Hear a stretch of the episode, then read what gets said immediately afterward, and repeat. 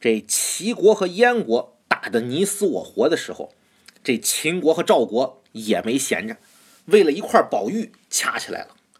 这块宝玉啊，那可不是一般的宝玉，它应该算得上是中国历史上最著名的一块玉，叫做和氏璧。相传呢，是楚国人卞和发现的。其实呢，他就是在山里呀捡了块石头。这个玉呀，一般都藏在石头里，从外面呢一般是看不出来。这卞和呢也不知道因为啥，他就觉得这石头里呀一定有块宝玉，于是就把它献给了楚厉王。这楚厉王呢找了个专家来鉴定了一下，专家说这算啥好东西是吧？它就是块石头。这楚厉王很生气呀，啊，这个就砍掉了卞和的左脚。后来呢，楚厉王死了，楚武王继位。这卞和呢，又拿了这块玉石去献给了楚武王。这楚武王呢，也找了个专家看了看，还说是块石头啊。这楚武王很生气呀，于是就砍掉了卞和的右脚。后来楚武王死了，楚文王继位，卞和呢又想去献宝，可是两只脚都没了呀，没法去呀。就抱着他的宝贝，在楚山下面哭了三天三夜，眼泪都流尽了，最后哭出来全都是血。这楚文王这听这事儿，这个瘆得慌呀，是吧？就派人问他，说：“这个天下受刑罚割断脚的人多了去了，怎么就你哭的这惨呢？”这卞和说：“你不知道啊，我可不是因为我这双脚被割了才伤心的呀。”我是因为我这块宝玉被人当成了石头才伤心难过的呀！他们凭什么说我是骗子？好在呀，这楚文王还算是个明白人，没找什么专家看，直接找人呢把石头给割开了。果然从里面得到了一块稀世宝玉。为了表彰卞和的功劳，楚文王把它命名为和氏璧。你说这帮人早干嘛去了？早点把石头弄开不就得了吗？这俩脚丫子都割了，还惦记着去献宝。这万一楚文王再找个不靠谱的专家，又说他是石头，那再割你点啥呀？啊，这个咱就不掰扯了。后来呢，这个和氏璧啊，辗转被赵国得到了。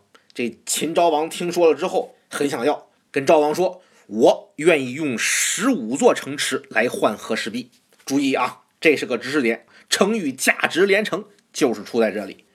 之前呢，咱们说过。这个秦王说话呀，他算数吗？啊，他他不算数啊！之前把人家楚王骗得团团转，这赵王他肯定是也不信呐，啊，他就不想换。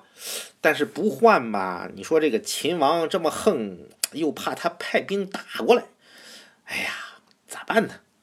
这个时候啊，有个大臣主动站了出来，跟赵王说：“说您就把这事儿交给我吧，我保准把这事儿办好。”哎，赵王很高兴。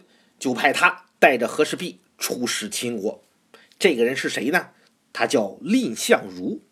秦王一看和氏璧呀，那是喜欢的不得了啊，拿在手里头摆弄了半天，然后呢，又传给了身边的姬妾们挨个看，但就是死活不提那十五座城的事儿。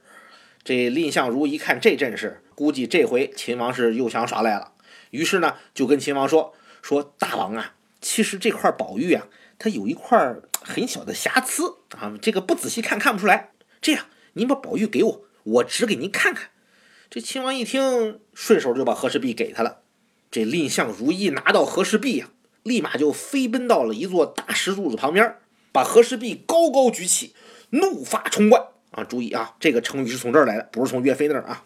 这蔺相如气呼呼地说：“说我来前儿啊，大家都说这秦国贪婪。”不一定肯拿出城池来换，可是我们老大赵王说了，不能，老百姓说话就算话，更何况是秦国这么个泱泱大国呢？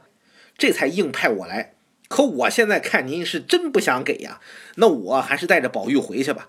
您呢，要是不放我走，我这就把宝玉给砸了。您再杀了我都没关系，反正这块玉您是得不着了。秦王说：“别别啊，换换换，肯定换，肯定换。”蔺相如说：“那好，这块宝玉我先拿着。”五天之后，您把十五座城池都准备好了，我再来跟您交换。秦王说：“好，好，好，就照你说的办啊，留神，留神啊，别，别，别，真把宝贝给碎了啊！”五天之后，秦王又召见蔺相如，说：“十五座城池我已经准备好了，你把和氏璧交给我吧。”蔺相如行了个大礼，说道：“是这样哈，其实几天前呐，我已经派人把和氏璧运回赵国了。这个不过您放心，只要您把十五座城池给了赵国，我立马派人去把和氏璧再送回来献给您。这赵国呢，肯定是不敢为了块玉欺骗秦国。这事儿呢，是我拿的主意。您要是生气的话，您就把我扔锅里煮了，给您消消气儿就行。这秦王一看这阵势，这就算杀了蔺相如，这和氏璧肯定也是骗不到手的呀，还白落一坏名声，何苦呢？干脆借坡下驴，就说既然这个和氏璧已经送回去了，那我们就再商量商量吧。然后以礼相待，送蔺相如返回了赵国。赵王很高兴，封蔺相如为上大夫。